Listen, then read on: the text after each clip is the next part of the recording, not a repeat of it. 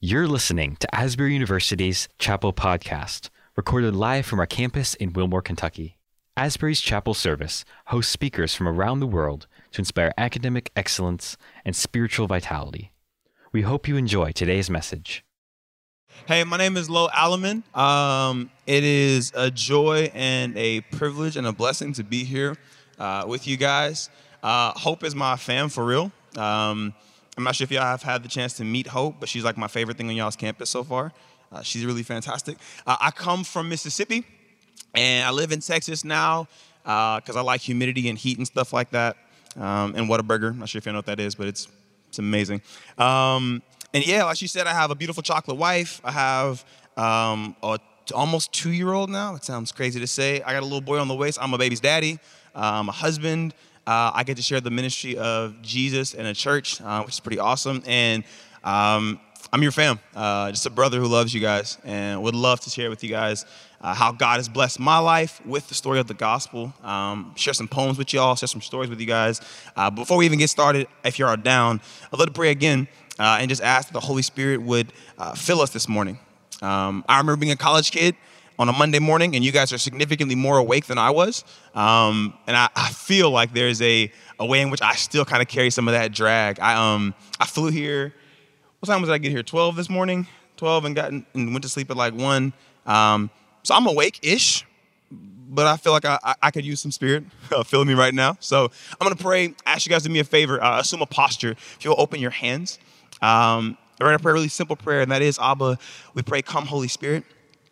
Uh, we pray, speak into this space. Uh, we pray, still us, open us, let us hear you. Come. We breathe in this morning. We breathe out this morning, and it is completely by grace that we do so. We have life because of you. We just pray that you would give us that life in the full as you promised in John 10 10. Holy Spirit, come, enliven us, animate us, and fill us with your glory that we might bring glory to you. It is in your name, Abba, that we pray. Amen. Uh, so, before working in ministry, I, I lived in Oxford, Mississippi, uh, doing part-time student ministry at a church, and I was also an artist. And I'm not sure if you guys know uh, how money works, but I was broke because um, student ministry part-time and artistry stuff, like not a great combination to be rolling in the dough. And so I worked several odd jobs to make sure I can keep my family like afloat favorite of those jobs, hands down, was I was the after school program director at uh, a school called Regents.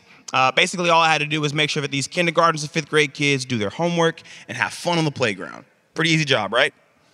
I was amazing at this job, not because I was great at helping kids do their homework, but I'm your boy on the playground. Like, I got you. A little kid named Jimmy comes up to me and says, Mr. Lowe, can I do a backflip off the monkey bars? I say, You only live once, Jimmy? Show me what you got. Let them have all the fun they want to do. Uh, I'm kind of like a big kid myself, and so it was a great job for me. Uh, so one day, this kid named Lily Kate came to me, and she said, Mr. Lowe, I hear that you do a good job of pushing kids on a swing. I said, Lily Kate, uh, you heard correct. I'm that guy when it comes to pushing kids on a swing. She said, Would you push me? I said, Of course. She sits down, the pushing commences. I give her a good rev up, a good introductory push. She goes up in the air, she swings back, and as she's swinging back, she has time to say, you don't push as hard as people say you do.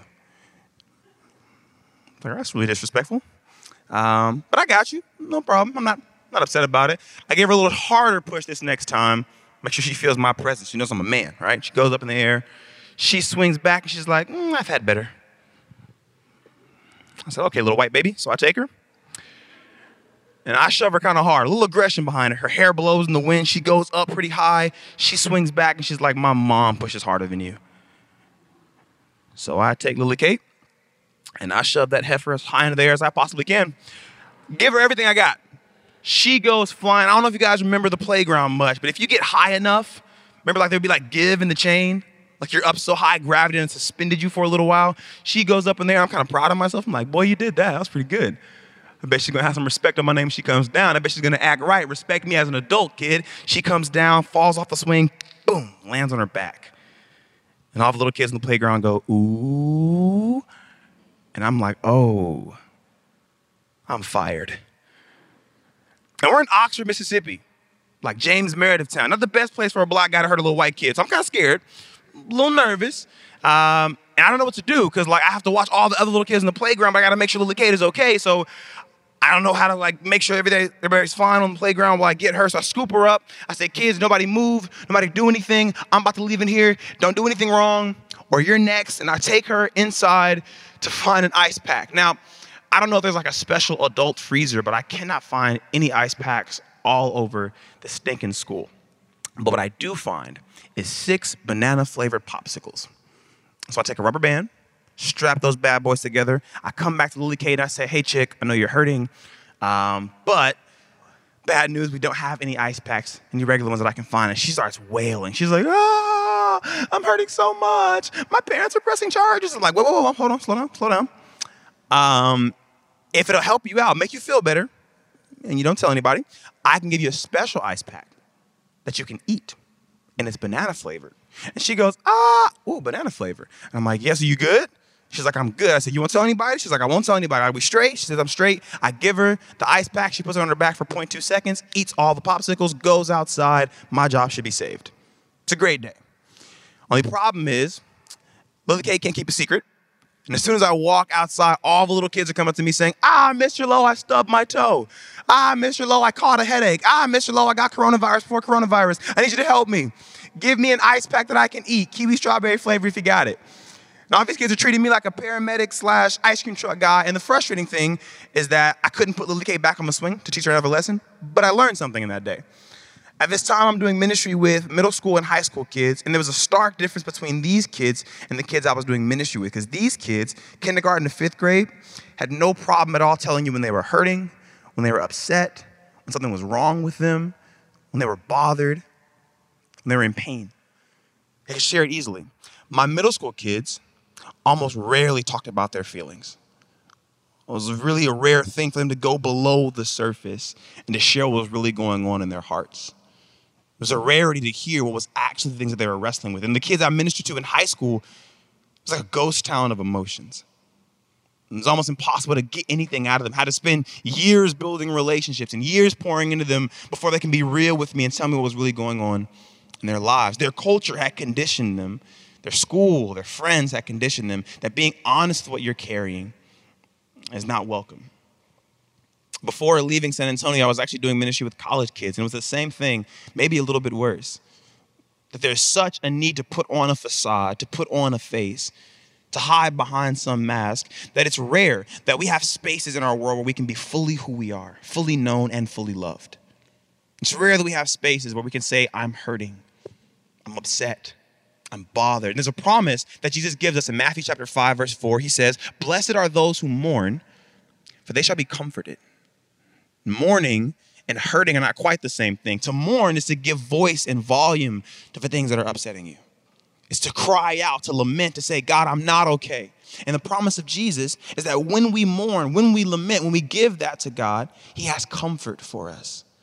He has grace and a balm of healing for us. But when our culture conditions us not to say anything, to put on a front, a Christian front at that, then we rob ourselves of the opportunity to receive comfort. And when Jesus says you'll receive comfort, he's talking about the Holy Spirit, that we have to be honest with God and vulnerable with God and open with God to even receive his spirit inside of us. And so, any culture that conditions us with shame, any culture that conditions us to hide who we are from God, it's not the way of Jesus, it's not the work of the Spirit. We actually get a good picture of what this looks like in Genesis chapter 3. You guys know the story. God makes a really cool world. Genesis 1 makes some cool people to hang out in at the very end of the chapter. Says, You guys are made in my image and my likeness. You have a job to do. Go take the ground and do cool stuff with it. And then God tells man, hey, it's not good for you to be alone. So he makes a relationship between him and the woman, both made in God's image. It's a great story. Genesis 2, he also says, hey, I have instruction for you guys. Don't eat this fruit, but you have all this other fruit you can eat from. Genesis 3 rolls around. What happens? They hear another story. Their eyes are opened up to not seeing themselves the way that God called them, not seeing each other as God's children, not even seeing God as a, a loving father, seeing as something to fear and to hide from. Their eyes are opened and they see through a different lens. And when they start seeing through a different lens, when sin enters the story, innocence is robbed. They become figures of shame as opposed to bearers of the image of God. And we all know what this feels like. I have a godson. His name is Joey. Joey's about four or five years old now.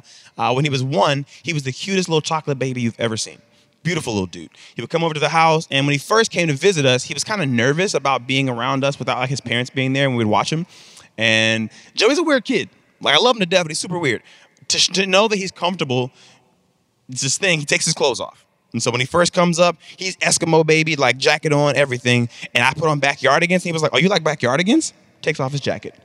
I give him some goldfish. He's like, "Oh, this is my homie." Takes his shirt off. By the time we get to like Froot Loops and, and, and Fruity Pebbles, like we're best friends, he's running around my house butt booty naked. Like he's at home. And that's cool because he's innocent. little cute chocolate butt running my house. I don't really mind that because he's one years old. Now we all know if Joey's still doing that at 17, there's a problem, right? Joey can't come over because something has been robbed from us. The story has been tainted with sin. When sin enters the story, innocence leaves, and we're no longer able to see things as innocent and pure and holy. Something is taken from us when sin enters the story. And this does not go away in our world just because of the work of Jesus. It takes us opening our eyes, opening our hearts, and accepting that work of Jesus, coming vulnerable to Him being able to see the work of the Spirit, mourn, lament, say, God, I have sin in my life. I confess it. I repent from it. Let the Spirit begin to work in my heart. Let my eyes be open to seeing the way that you've called me, to seeing the world the way that you've called it, to seeing you as a good Father. Jesus gives language for this in Matthew chapter 6, verse 22 to 23. And I love the language that he uses. He says that the eye is the lamp of the body. If your eyes are healthy, your whole body will be full of light. If your eyes are unhealthy, your whole body will be full of darkness. If then the light within you is darkness, how great is that darkness? He says the eyes are the lens with which you see the world through. How you look at the world, how you look at yourself, will determine what fills you. And we all know people that are always happy no matter what's happening in their lives. They just have a weird sense of peace. Have you met Hope? Happy kid no matter what, no matter what's happening in the world, if their eyes are tuned to the goodness of God, the grace of God, they're filled with a joy that almost can't be explained. We also know people who, no matter how great things may seem around them, they're still negative, still have something to bicker about. They're never content, always frustrated. Something's always wrong. That's because their eyes aren't healthy. And in this text, Jesus is not using right or wrong, he's using unhealth and health. He wants wellness for you, He wants grace for you.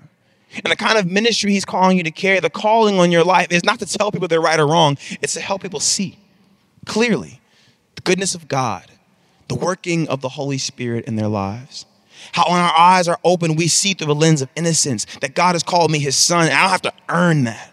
Through the lens of unhealthy eyes, I think I have to work for it. I think I have to try hard. I have to be something that I'm not. I have to wear that mask and be superficial and fake with people.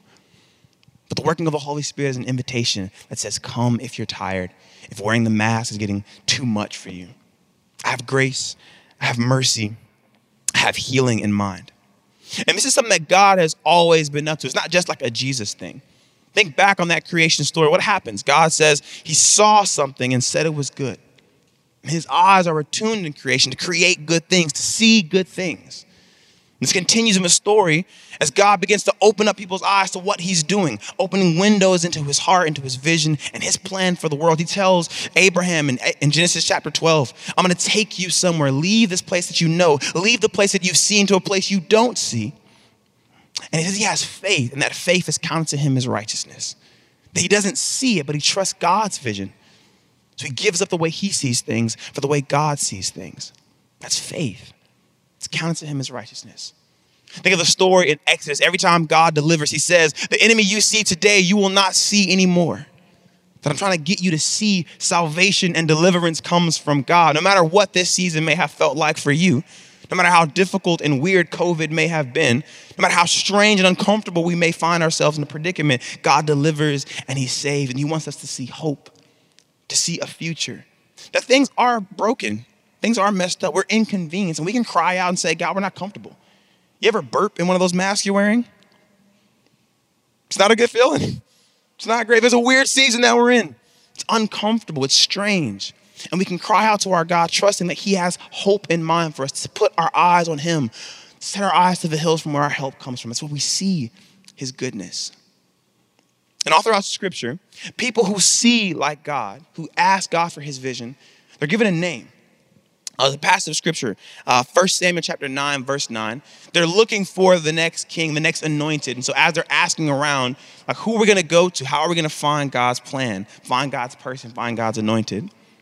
It said they went to the seers because the prophets of that day were called seers. T- to be prophetic is simply to see like God sees.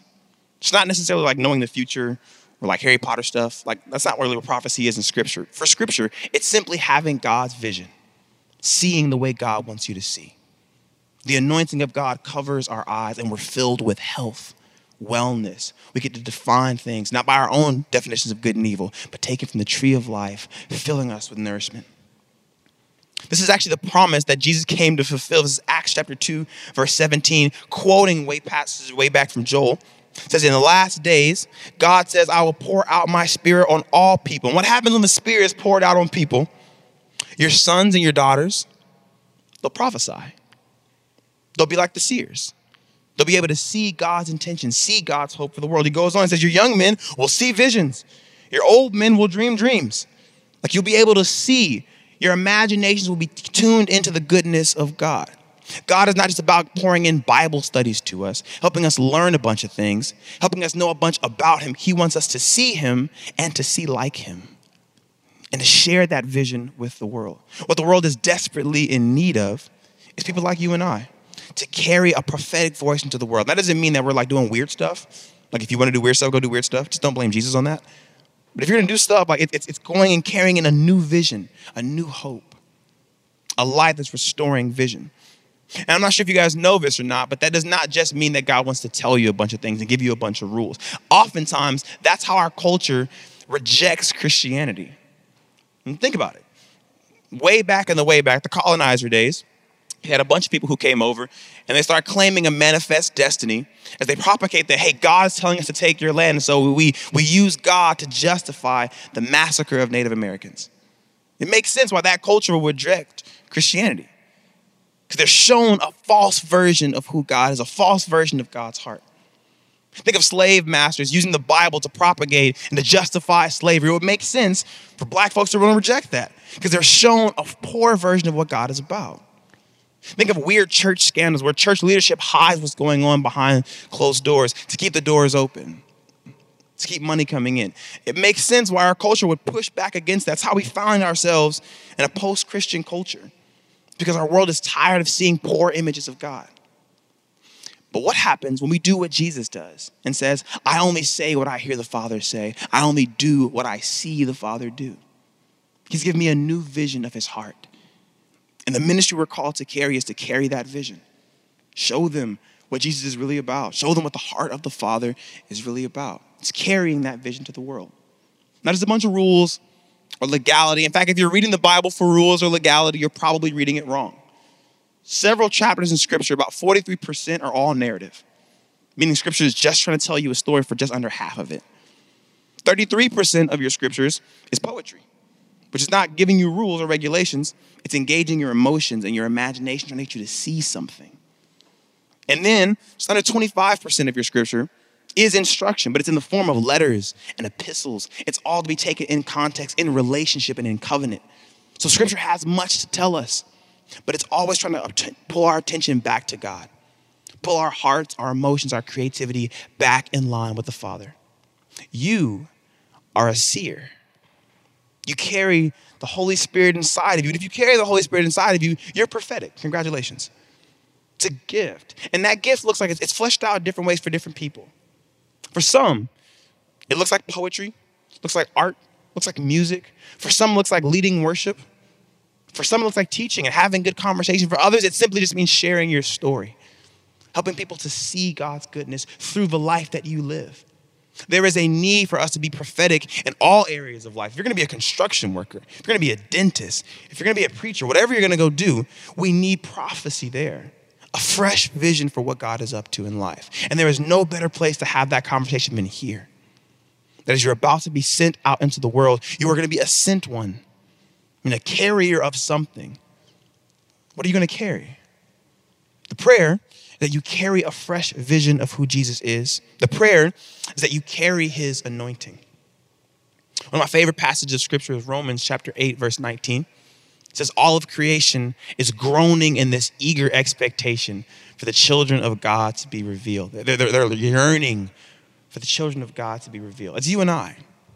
Creation is waiting for us to show up the way that God sees us.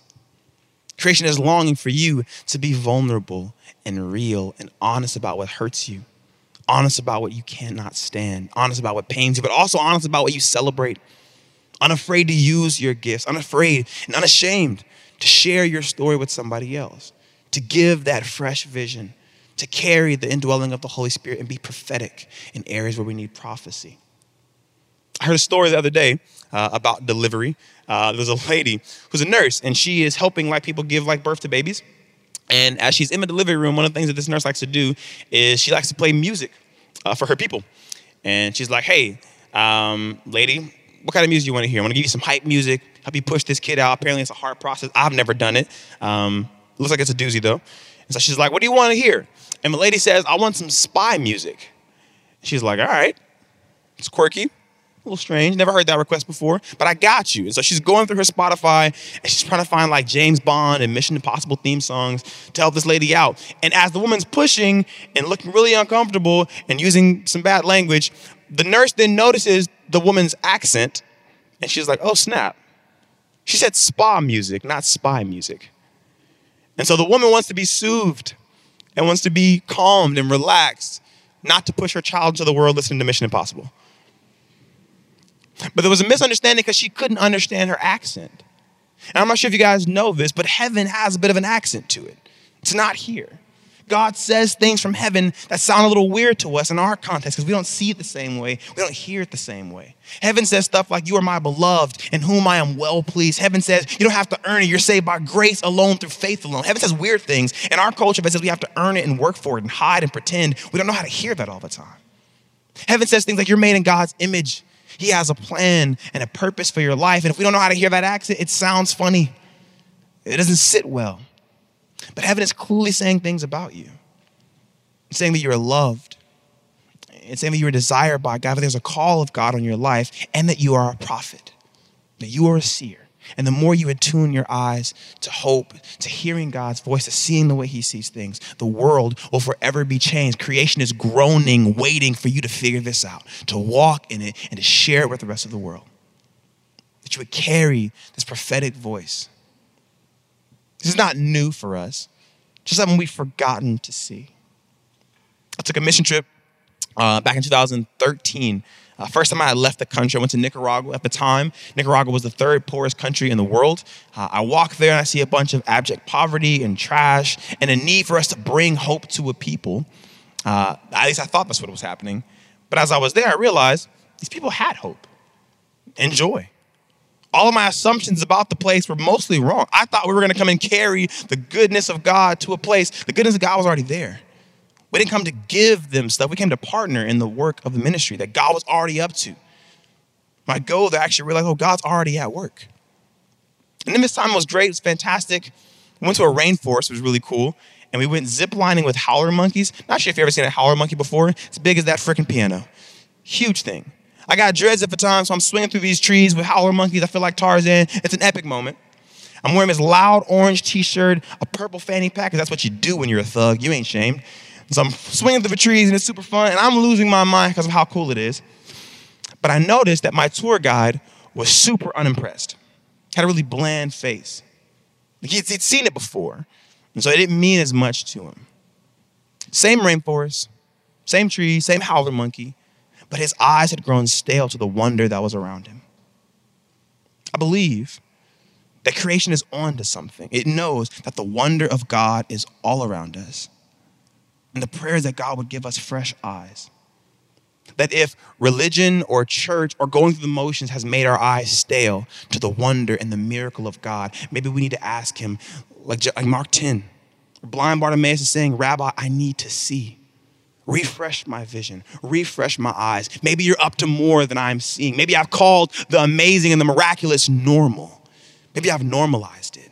The breath that fills me, I'm not earning it. I'm not creating it, and yet I am sustained by your spirit and by your power. Help me to see that as a miracle. Maybe I've called the people in my lives as regular people as opposed to seeing that they're gifts, image bearers of God who are a blessing to me. Restore my vision. The prayer is that the Holy Spirit would fill and that we become prophetic, that we see the way God sees, that our eyes are attuned to his goodness and his grace. If you guys are down with it, I'm gonna share a poem. Y'all cool with that?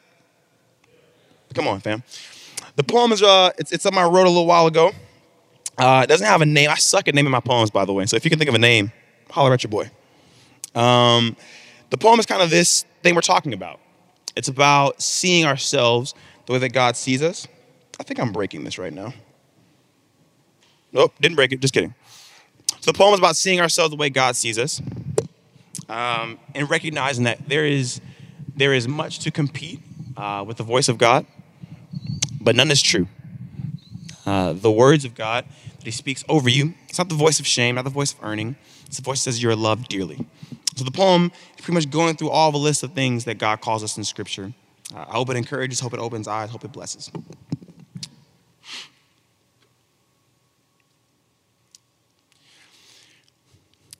He calls you, he calls you beloved. He makes a song of your life and sings about it. You're like an unforgettable melody lodged in the middle of his heart, like a tune that gets bubblegum stuck underneath the desk of his mind, but this be no grade school love, no. This be that trade heaven for earth type love. That let me leave eternity just to spend time with you type love. That I will crawl onto a cross and break the bread of my body just so that we don't miss a meal together type love. Do you hunger? Behold the feast he makes of himself. Do you thirst? He has poured out so much of his love that all of your want will be washed away in the waves of it. He calls you masterpiece, as if he wasn't already an amazing artist. The God who speaks creation like first language, who stretches dirt into mountains and organizes valleys. The God who hung the sun just far enough away to create a sky out of a distance. He made you with just as much care and then some. Diligently designed every distinction down to the details. Image of God, beautiful, what's flawless, doesn't need a filter your work of art the product of a job well done, made in the image of a God who loves you like a selfie he's proud to post. He formed you from the dust out of the earth that you'll reside just to show what's on the surface cannot hinder what's inside. He calls you special. Like many are called, but few are chosen. He calls you precious. Like a merchant willing to sell everything he has just to find you, he calls you blessed. Though many would try to deny it, would try to steal your best days and hold them hostage, would pray darkness into your story in hopes it swallows every chapter of who you are. But God speaks light calls you by name and illuminates every syllable. Lets the radiance dance off of his tongue as he tells your tale to tomorrow and makes sure that every second of today knows just how special you are to him. He calls you friend. Though it be a broken word here, though we treat it like a cure for our own personal loneliness, treat them like an it to satisfy our whims, a means by which we appease a hunger, call them taste buds. We treat people like options Trust be a hard shore to find when sailing on self centered waters, and yet we find ourselves surprised when these relationships fail to stay afloat. But God speaks of friendship with a voice that has calmed the seas, whose feet have stood upon the water, and whose hands invite us to join him. He says, I am here for you. No matter what storms you face in life, we'll face them together. He says, I'll walk with you and carry you on the days when your feet can't stand the journey when you're too tired to follow well and you struggle to walk in the right direction, He calls you pardoned, calls you forgiven, calls you bought by a tremendous and unimaginably valuable price in spite of the insufficient labels that this world will try to paint into you. Your name has been inked into God's heart in a grace that will never fade. So when they say broken, He calls you healed. When they say failure, He calls you redeemed. He calls you His child, like a father whose arms have no better job than to hold and protect you, calls you daughter, calls you son, calls you bought by His love and His grace. One day, friends, one day. One day he will say it is finished. He'll speak of good and faithful servants and tell them how well they've done.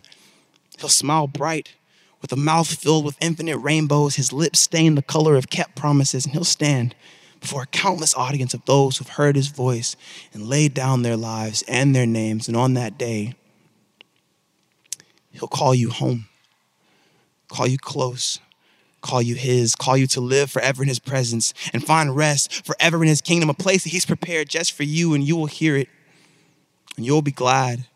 Joy will spring up from your heart and flow out of your mouth, and you'll declare, I am his. I am His. I am His. He calls me. I hear His voice and I know I am His.